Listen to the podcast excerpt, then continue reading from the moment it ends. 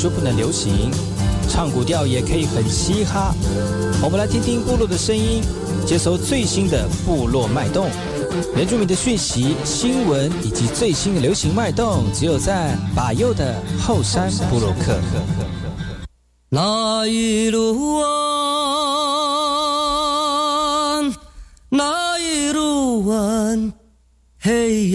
暗火。然后，萨利伽马波隆印度吉达好，嘎古吉巴尤古斯马来。大家好，我是巴尤，欢迎回到后山部落客。在节目开始之前呢，我们先听第一首歌曲。听完歌曲之后呢，就进入我们今天的后山部落客。黑暗火焰，黑暗火呀，火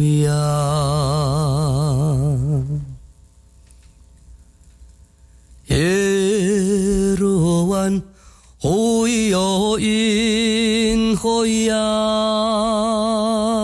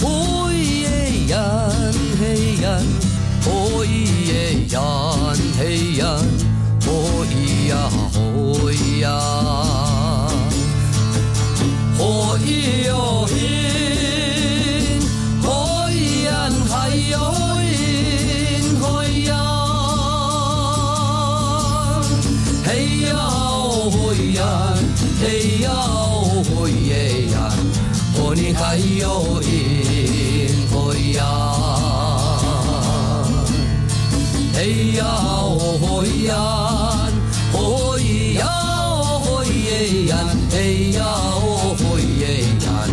哦你还有音哦呀，那一路。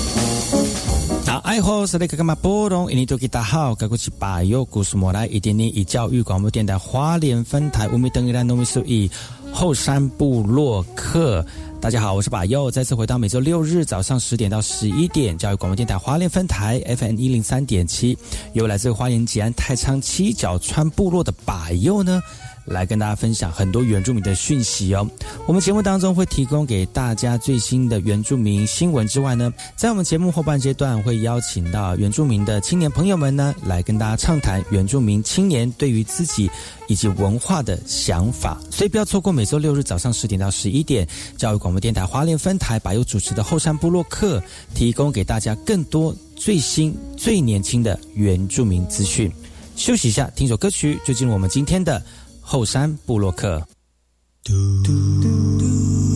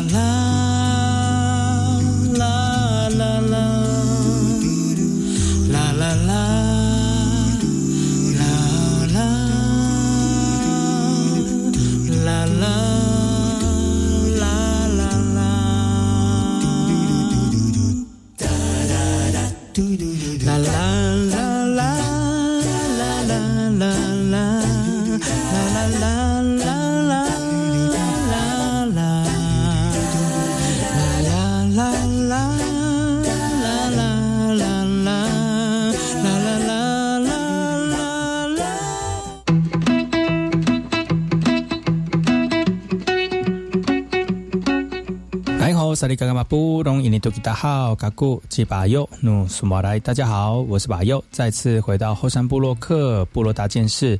由我巴尤严选几则原住民的相关讯息，在好听的音乐当中呢，来跟大家聊聊本周发生了哪些值得关注的原住民新闻焦点。最近因为暑假到来了，有很多的活动陆陆续续推出了哦。那也由于有很多的活动需要更多人来参与，而且参与的人呢，要知道在这个服务的过程当中需要哪些资源哦。特别是如果你是在部落里面做导览的，你需要更多的相关的田野调查，或者是相关的这个这个旅行的知识呢，都需要提供给所有来游玩的朋友啊。也由于如此呢，所以有很多的单位都会陆陆续续办理类似像专业导览陪览人员的这样的一个培训。而在屏东县政府联合茂林国家风景区管理处，还有屏东林区管理处，还有国立屏东科技大学森林系、屏东的监理站跟雾台乡公所这么多的团体呢，来共同建构一个雾台乡的自然人文生态景观导览机制。而他们也在最近。举办了专业导览人员的受证仪式，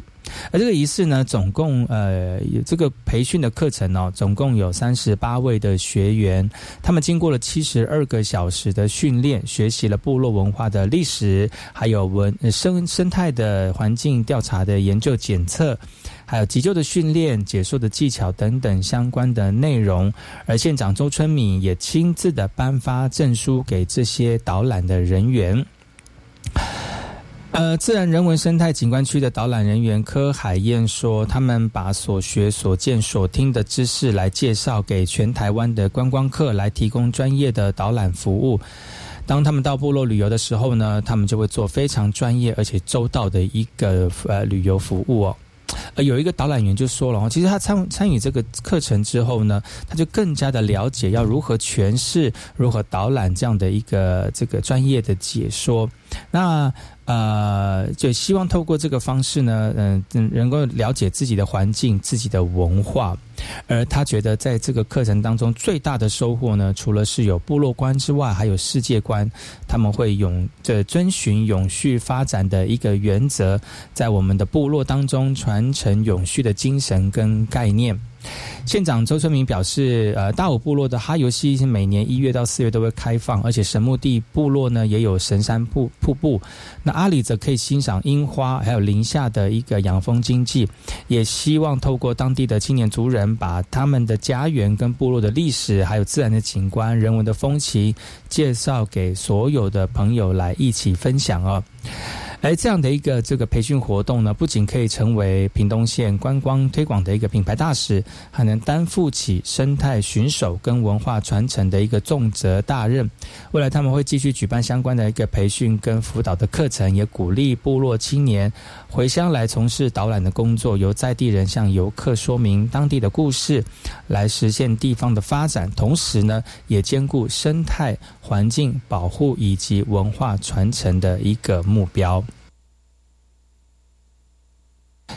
接下来这则新闻呢，是来自于蓝宇的哦。最近已经到暑假了，很多这个暑假的这个呃放下的学生们呢，就透过他们的这个能力跟行动，来到部落服务喽。静宜大学光研社的志工队已经成立十五年了。最近他们来回到了蓝屿来展开十三天的营队。啊，这个志愿的这个学生们呢，希望透过服务，把真正需要的温暖带给当地的居民。而他们组织了儿童营跟光明计划，来提供各项活动跟服务，而且与当地的学生一起度过美好的一个暑假。而学生们呢，其实在活动当中也非常的开心，可以从他们的表情上面看得到。灿烂的笑语笑容，这是溢于言表。蓝屿长期面临人口外流跟文化衰退等等的问题，导致我们的教育资源匮乏，而阅读的风气也不盛行。所以在十五年前，这个静宜大学的师生们呢，就成立了志工团队，每年的暑假都会到蓝屿来进行社会的服务。虽然过去三年呢是受到了疫情的一个影响，所以在服务的过程是受到了一些限制啊。但是呢，这这这几年呢，这个呃，不管是透过线上的方式，还是透过小规模的活动，呃，在这个过去的三年的疫情呢，还是继续服务。呃，疫情已经这个退散了啊，那他们再次踏上蓝雨的土地，恢复往日的规模，也重新启动光明计划跟青少年儿童营，也希望给孩子们呢留下一个美好的暑假回忆。而狼岛国小的学生也表示了哈，他参加了基营大学的一个活动，参加儿童营，很开心，当然是很开心，因为呢这三年当中呢没有办法做比较大型的实体活动，能够再次跟他们相聚呢，真的是非常的开心啊。经营大学的志工呢，也表示说，他们是志工系的学生，对于志工服务是有一定的兴趣。再加上这里的人文跟风景非常的美丽，而且对原住民的文化也非常感兴趣，所以他们就很想来这里服务，希望能够为当地的居民做一些什么事情。而且呢，他说他在小学的时候呢，也有参加过类似的营队，现在长大了呢，也希望能够当营队的姐姐，诶，带领我们的小朋友一起玩乐。那除了现场有带活动之外呢，其实还有包括像是义剪呐，或者是易染的一个活动，因为他们也邀请了专业的发型设计师来为我们的偏乡的儿童或者是行动不便的长辈来理头发。呃，另外呢，他们也这个发起了光明计划的活动，让部落有需要的家庭来提供服务，像是修电器或者是更换灯管。哎，他们希望这个服务呢，能够激发当地具有专业技能的年轻人来为长辈服务哦。另外呢，其其实值得探讨的是，蓝屿面临的问题不单单只是教育资源的匮乏跟文化的衰退哦。对于蓝屿的地理位置偏远、交通不便，而且发展的机会有限。年轻人普遍面临着外流的问题，这可能是导致长期人力资源不足跟社会老社区老化的一个状况出现了。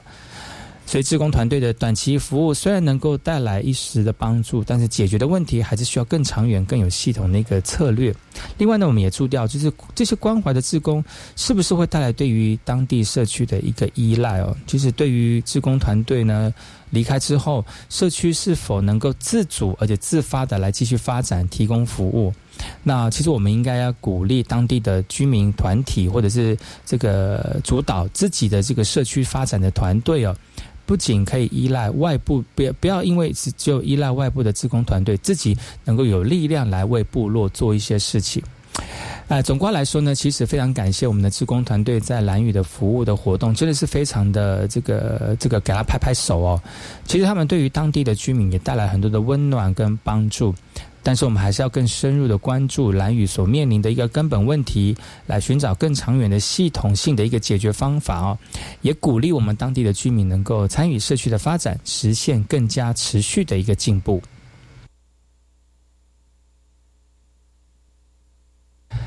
接下来这个新闻呢，来自于南投仁爱中原部落的南投仁爱中原部落，今年呢会回到雾社的高峰地区的举租举呃祖居地呢，来进行这个祭祖寻根的活动。不同以往的话，是今年先举办了一个大巴兰迁移史的论坛，也邀请我们部落长辈跟专家学者一起来探究部落的历史跟这个进迁的一个背景，也希望部落族人能够深入的了解早期部落的历史脉络。那活动的目的呢，不仅是回到旧社寻访旧遗址来缅怀先人，也是为了要让族人对于部落历史更具有具体的一个认识。然而，像互助村中原部落的一个居祖居地呢，本来是位于雾社的高峰地区跟雾社水库对岸的山区，而日据日治时期呢，也被迫迁移到现在的互助村。而清流部落跟泰雅族的梅园部落，他们两个是互为邻居的哦。那今年呢，前往旧部落的遗址来祭祖的一个寻根之前呢，他们就是准备了一个呃论坛会啊，来了解大巴兰的一个迁移史，让部落族人呢能够更了解族群的一个历史脉络。而中原社区发展协会的理事长张大伟也说了哈，青年比较不一样，他们也深刻的了解到部落的一个需求跟了解。那除了大呃巴兰社三个部落之外呢，还有另外两个部落也在这次的寻根祭祖的这个里面，那也就是雾社碧呃雾社的碧湖对面两个部落哦。那中原部落的这个居民也说了，其实他们看到这样的一个寻根呢，非常的感动。他们有设置了监哨站，那祖先耕作地跟取水的地方都很多上面的遗迹，而且也是一些战略智慧跟生活的智慧。而这次的论坛呢，非常的丰富，有一些老照片，那解说了以前当初迁徙的一个过程，还有一些学者的讲解。那对于迁徙的内容呢，也比以前听得更仔细了。那在七月八号的，他们会再次前往部落的祭祖寻根，不仅做好了功课，同时也挖掘通道和记录各项的史料，也希望让族人更了解自己的部落的历史，以及日治时期赛德克族各部落之间的一个关系。就我而言呢，其实重建历史的认知，对族人来说，这是非常好的了解历史部落的一个机会哦。尤其像是迁徙的一个历史背景啊，或者是透过参与论坛的方式，那或者是用行动的方式来回到旧部落，我们的族人呢，可以更全面的了解到祖先的智慧跟生活的方式。这对于个人跟群体的一个生活认同以及历史传承都是非常的重要的哦。那部落跟部落之间关系，在这个这个呃刚才那那那个事件当中呢，其实我们可以聚焦在自己本身的一个历史，那也提到了这个跟邻居部邻近部落的一个关系。啊，透过像是迁徙啊，或者是互动啊，或者是彼此的这个交流啊，都可以让大家的这个的认识多一点哦，理解也多一点，那增加彼此的联系跟合作，那也希望能够在跨部落之间呢，形成一个更广。广泛的文化交流跟认同，而文化保护跟传承对于这个部落来说都是首要的工作哦。那在这次活动当中呢，研究跟记录对于保护嗯传承部落文化真的起到非常的大的作用，像是透过史料或者是呃整理历史的脉络。我们的部落都可以好好的保存跟传承自己的传统知识、跟记忆，还有价值观。这对于这个维持我们族群的独特性，对于我们族群的多样性呢，都是有很大的一个帮助的。同时，也可以让更多人能够了解、来尊重我们文化特殊面的一个部分。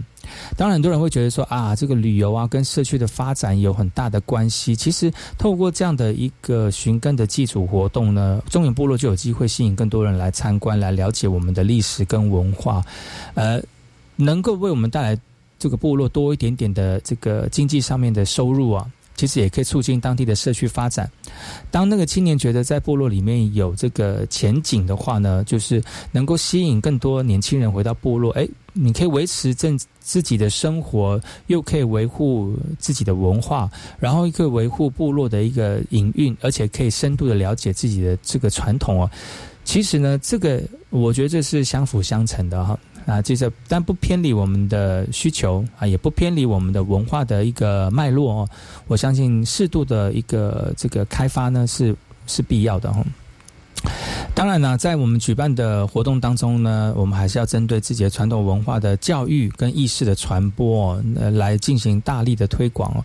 那部落可以跟像是学校或者是大学等等的教育机构来做合作，那把这些历史跟文化的一个知识迈入到课程当中，呃，让更多人能够了解原住民的历史跟文化的贡献。另外呢，透过媒体的一个报道跟宣传呢，可以把这些活动而有意义的方式来传递给更广大的一个社会，其实是有帮助于打破刻板印象跟这个偏见的，来促进我们的文化多元跟文化的包容。其实就刚才。的一个我看到的这个讯息来说，其实中原部落今年举办的一个寻根活动以及迁徙史的一个论坛呢，真的是非常重要的一个这个这个举措。因为呢，他们最主要是要加深对于部落族人对于自身历史的一个认识，而且呢，也进一步的把部落之间的交流跟理解哦，透过这个活动呢，互相的连结，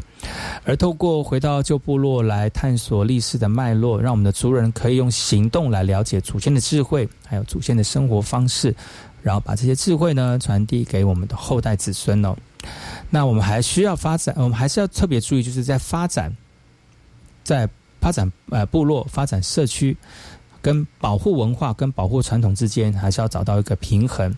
来确保我们的文化独特性跟传统能得到尊重跟保护，同时呢，我们还是要透过教育跟意识的传播，让更多人能够了解，来尊重原住民的历史跟原住民的文化贡献，来促进社会的多元跟包容。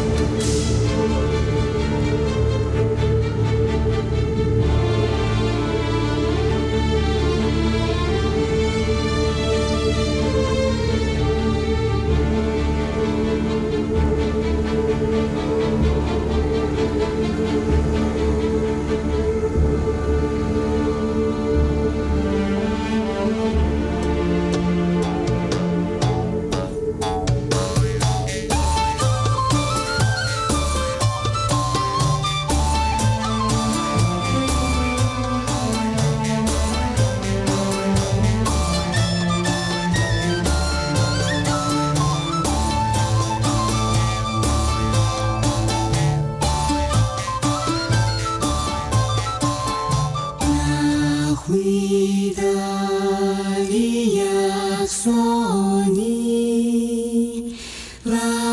回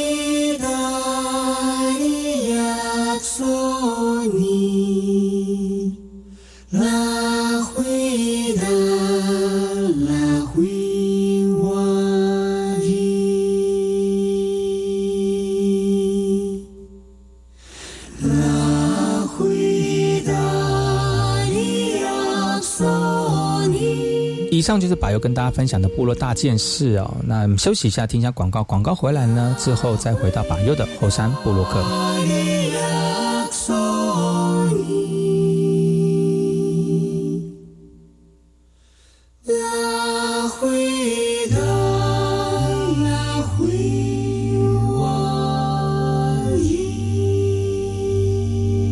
我是 V.K. 课，Open Your Mind，就爱教育电台。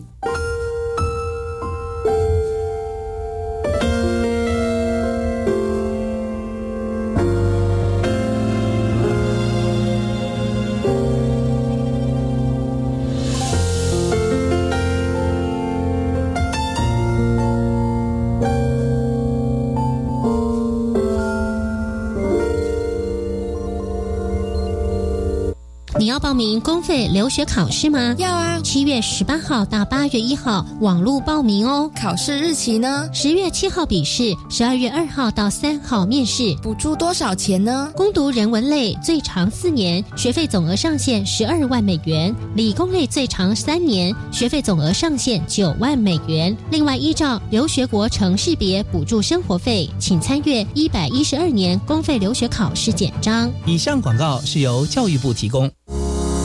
好，我是内政部移民署组长黄玲玉。政府为了解新住民在台生活相关需求，作为推动各项服务措施之参考，将于今年六月到十月间进行新住民生活需求调查，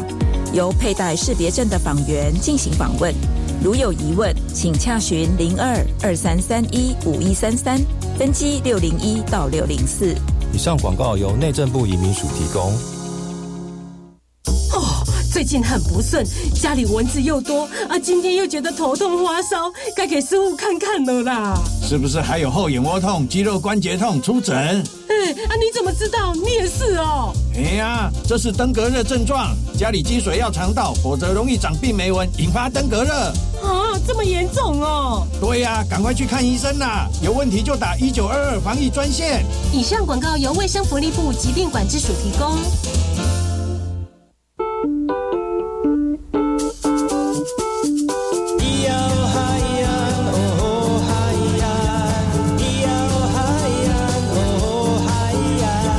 说传统就不能流行，唱古调也可以很嘻哈。我们来听听部落的声音，接收最新的部落脉动、原住民的讯息、新闻以及最新的流行脉动，只有在把右的后山部落克。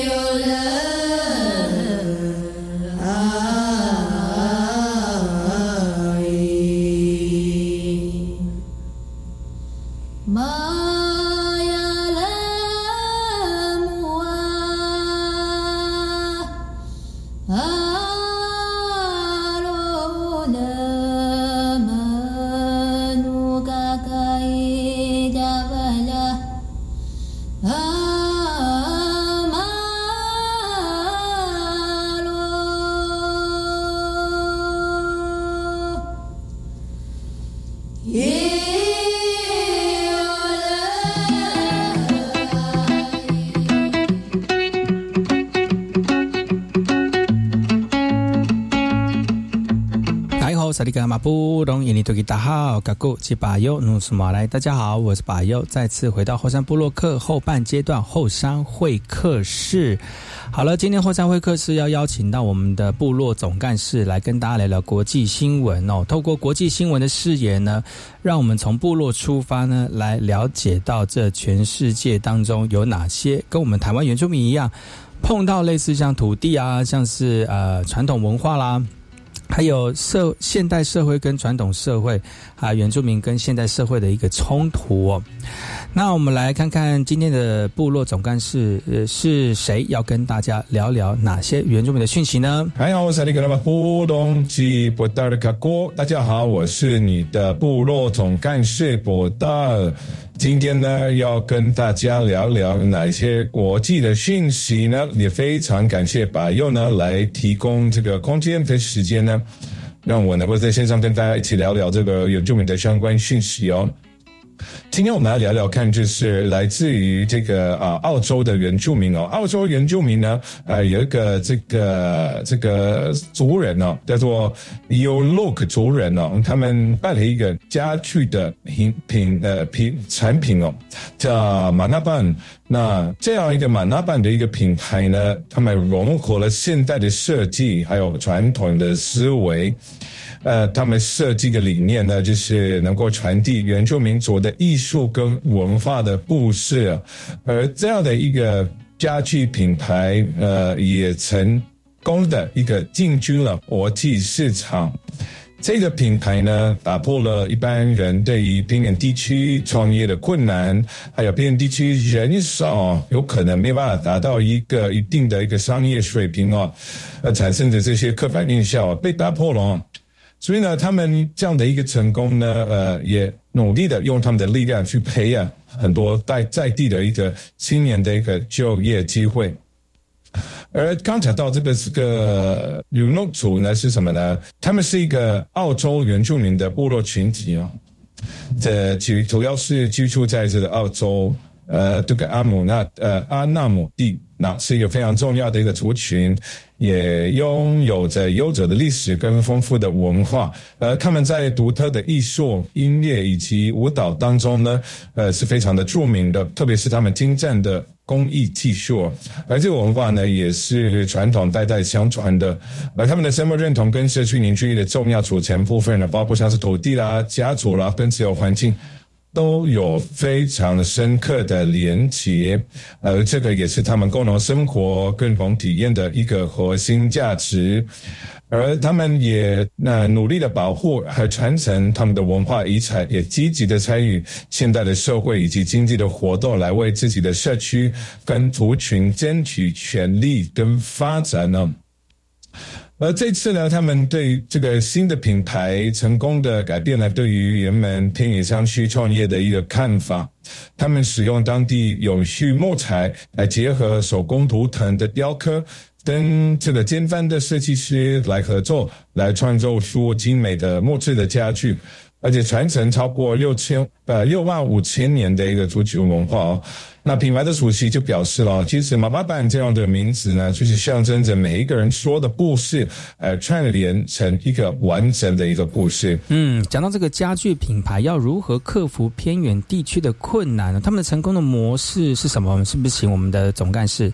特派员来跟我们聊聊呢？对呀，这个品牌的共同创造人 Mark White 表示哦，他意识到了是当地有很多。多人失业，而且他也看到了潜在的机会，所以他就跟当地的组织跟专业的人才来合作，创立了这个公司，而提供了木工技能课程来培训在地的族人。就这样一来呢，他不仅成功经营品牌，还能回馈社会，来促进当地青年的一个就业机会哦。是这样的哦，那那个品牌是如何在国际市场上取得成功呢？然后打进国际市场的？马大版品牌是采用融合现代设计跟传统思维的方式来展现原住民族工艺的一个高品质家具哦，所以它在国际市场上获得成功了。也由于他们的品质非常的这个精良啊，呃，他们在很多的这个国际市场获得大家的认同，他们的作品呢运往世界各地，包括像是新加坡、呃罗马，还有那个澳洲领事馆。克罗埃西亚还有美国等等的地方，所以呢，这些地方呢都看上了他们这个非常精致的一个原住民家具的风格，然后受到大家的青睐。对的，这些族人在面对社会的时候呢，也会遇到一些像是原住民传统跟现代价值观的冲突。最主要的冲突点呢，包括像是土地的权益、资源的利用等等哦。因为的，因为有诺族呢，对于他们的土地具有极有这个深厚的情感跟精神的连接，所以他们认为土地是身份认同跟文化维护的基石。然而，现在社会的发展跟这个资源的开发活动哦，真的是常常会涉及到原住民土地的使用权、跟经济利益的分配等等的问题，这些可能就会引发一些冲突跟矛盾。另外呢，除了也会面临像是文化保护啦，或者是现在生活方式的一个冲突啊，所以他们对于保护跟传统、传承跟传统的艺术、跟音乐还有舞蹈等等文化元素呢，都非常的重视。但是现在社会的变迁速度非常的快，而且外来文化的影响呢，也影响到这些传统价值哦，带来一些不小的压力。所以年轻的年年轻的一辈呢，可能会面临如何选择传统生活方式，或者是追求现代的教育或就业的机会，这两难的一个难题。所以呢，也引发了文化的认同跟价值观的一个冲突。所以这些冲突的问题啊，对于这个永和族呢，呃，努力追求平衡跟解决方式哦。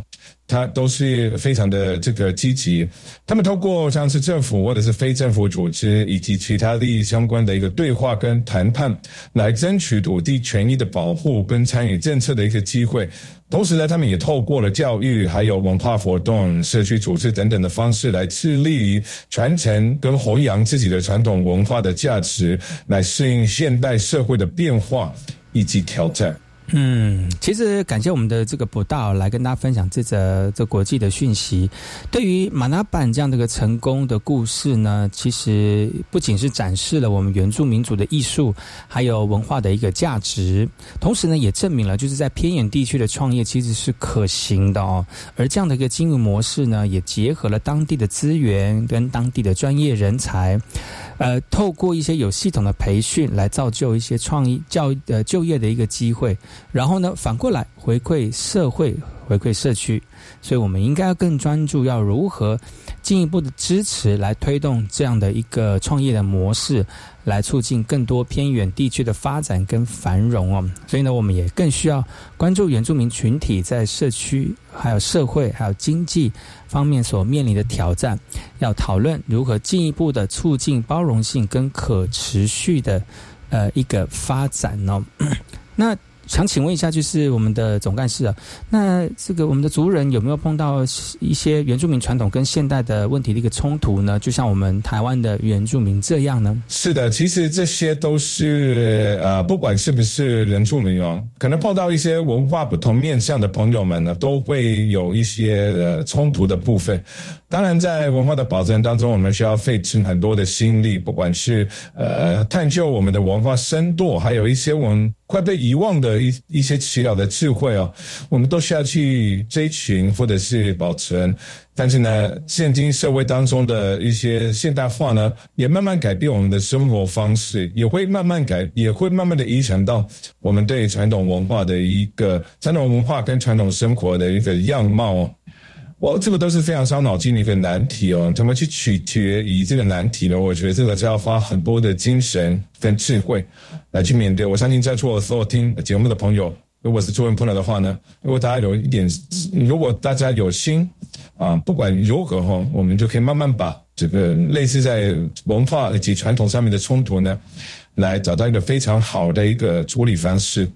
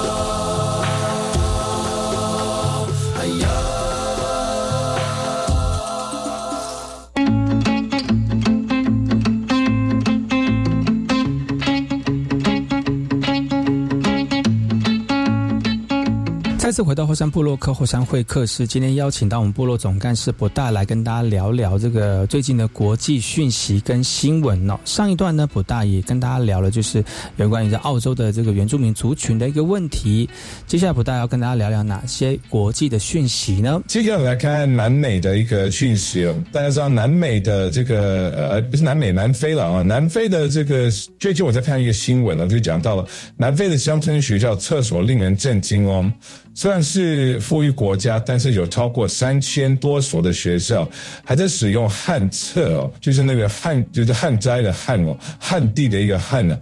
非常觉得呃这个震撼呢、连三岁的小孩子也不得不使用这些危险的厕所，而这个现象在三十年前的这个种族隔离政策限制的乡村发展呢，所以呢才会造就现在的一个这样的一个问题。那其实呢，这样的一个问题就是，呃，嗯，这些这些什么探探测，就是我们所说的茅坑了哈。那有这样的一个问题，是因为在三十年前的种族隔离政策呢，限制了乡乡下的发展，所以南非乡下呢，到现在还有三千多所学校的洗手间没有现代化。连三岁小朋友都要使用这种非常危险的这个茅坑哦，那如果你本身掉下去，就有可能危险。其实呢，在这个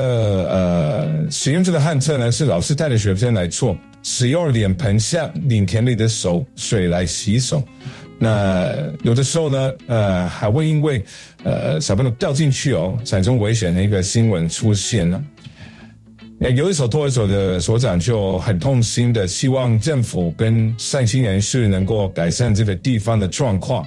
特别是乡村地区，学生会因为这样而流失哦。那的因呃这样因会流失的原因，是因为家长呢希望把学生送到比较好的学校，然后尽量避免在非常简单的一个呃需求当中，大家还需要上那个茅坑了啊，这样是非常的危险。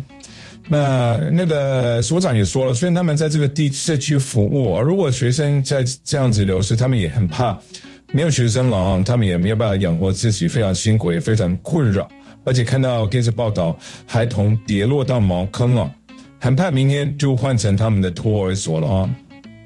在二零一四年，就有个男童的 Michael 呢，他在上厕所的时候跌落茅坑的底部，而死亡啊，震惊了全国。所以当时呢，南非政府也承诺了要全面汰换乡下学校的旱厕，但十年来更新速度非常的慢，让人怀疑政府根本没有心来处理。而这样的一个过世的男童的父亲呢，他就说了啊，小朋友离开了啊，他们跟政府达成协议，会全面汰换学校以及社区的危险旱厕。但是现在回归回顾四周哦，换掉的可能就他们家附近的学校的这个厕所，那其他地方呢，像是其他地方呢还没有换好，那这些小朋友呢仍然暴露在一个风险当中。这个爸爸呢，过世难懂的爸爸呢，现在非常的担心，真的不想要看到这样的一个悲剧来重演了。不但我听到这个新闻也觉得非常的讶异哦，就是在南非还有一个茅坑的这个问题哦，那。我听到这个新闻说，其实政府过去有说要换这些旱厕，但是进度缓慢。你觉得政府无心处理的问题，为什么呢？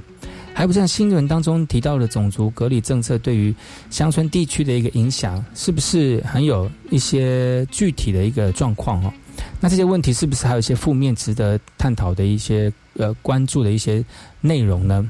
那首先呢，白佑，就是政府没有心来处理这个问题，可能是因为资源不足，或者是优先顺序的考量。因为其实哈，政府南非政府也面临了很多社会的问题，那政府呢也需要在有限的资源当中做一些抉择，所以呢，就可能就因为这样子而导致了问题的严重。而关于种族隔离政策的一个影响呢，其实也导致了非非低族群哦被。迫住在贫困的一个乡村乡村地区，而且限制了乡村的发展，这也是为什么现在还存在这些问题的一个原因。那另外呢，除了学校厕所的问题之外呢，乡村地区哦，可能还面临的其他像是教育资源的不足、基本设施不完善等等的问题，其实都值得我们深深进一步的讨论跟关注。那什么是南非的种族隔离政策呢？是不是请不大来跟我们聊聊？因为其实这个算是蛮世纪的一个话题哦。好的，柏佑，其实南非的这个种族政策是一个过去实行的一个政策，目的是分离不同族群族群，来给予少数白人和统治的白人统治或特权的一个地位。而这个政策从一九四八年到一九九四年期间被呃 National Party。执行了被称为种族隔离政策或者是种族隔离制度啊，呃，根据这个政策呢，南非的居民被划分为不同的族群群体，包括分为白人、分为黑人、有色人种跟印度人等等，来对这些族群来实施不不不平等的一个待待遇，包括住房、教育、就业还有社会权益等方面的一个差别待遇啊。因为种族隔离政策呢，也导致了很多的很严重的种族隔离跟歧视。那黑人和其他非白人被剥夺了许多基本的权利，被迫居住在这个 homeland 啊，或者是有限的区域啊，跟白人隔离开来。而这样的政策也造成了社会跟经济上的不平等，所以引发了许多抗议跟国际的批评。但这个种族整理隔离政策呢，最后在一九九四年结束了。啊，南非实现了种族和解，啊建立一个非常更加平等、更加多元的一个社会啊。那种族隔离政策的一个改变，其实算是很漫长跟艰难的过程，也涉及了很多方的努力跟社会运动啊。而种族隔离政策的改变是有哪些过程呢？不大。其实刚开始的时候呢，就会有一堆人对于种族隔离政策的一个措施呢，非常的反抗哦，而且反对哦。为什么做那么不公平的一个状况出现，就有很多的人出来抗议啊？出来抵抗哦，来抵抗这些哦？为什么白人呃，或者是非呃黑人，或者是非白人的社群呢，会被点滴哈？大家都是生活在地球上的这个人，嗯，不同的人种哦。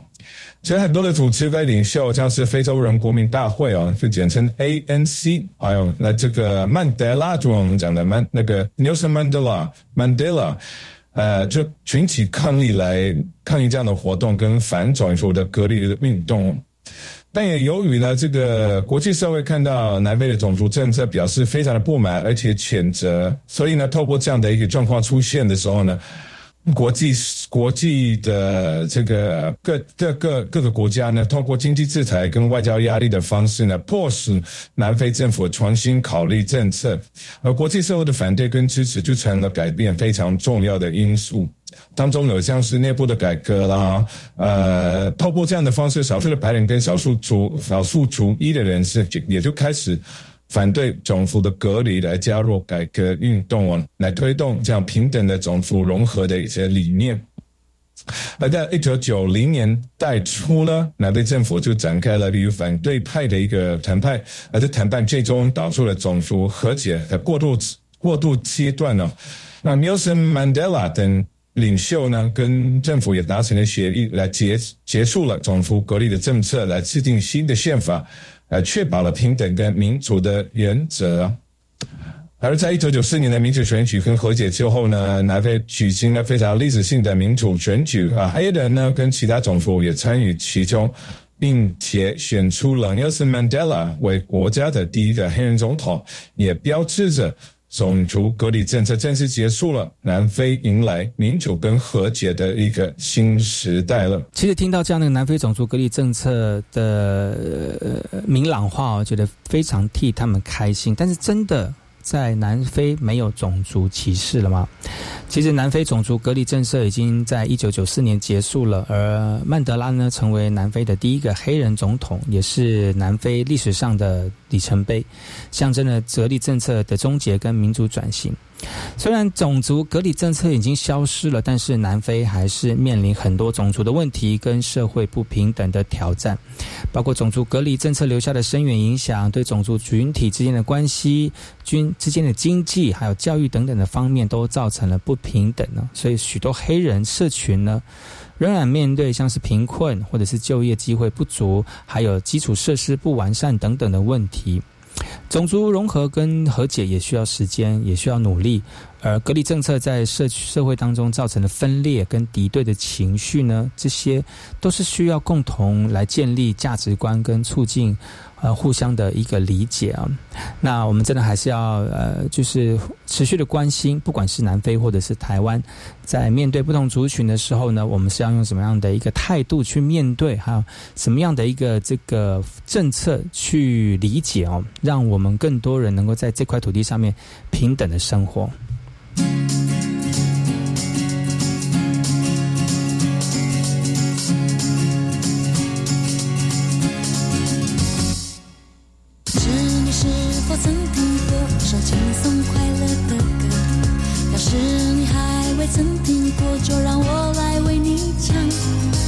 如果你认为我们唱得好，就请你拍拍手，享受美好的时刻，心情多开朗。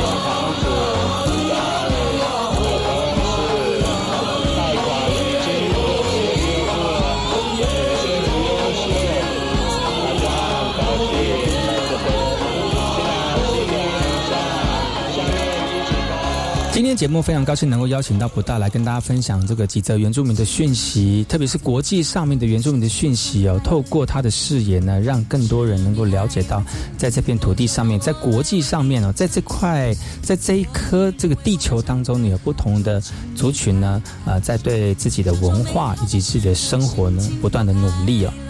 今天节目就到此告一段落，感谢各位听众朋友的收听。我们明天同一时间继续锁定法约的后山部落客，提供给大家更多原住民的视野以及观点。我们明天见喽，阿赖。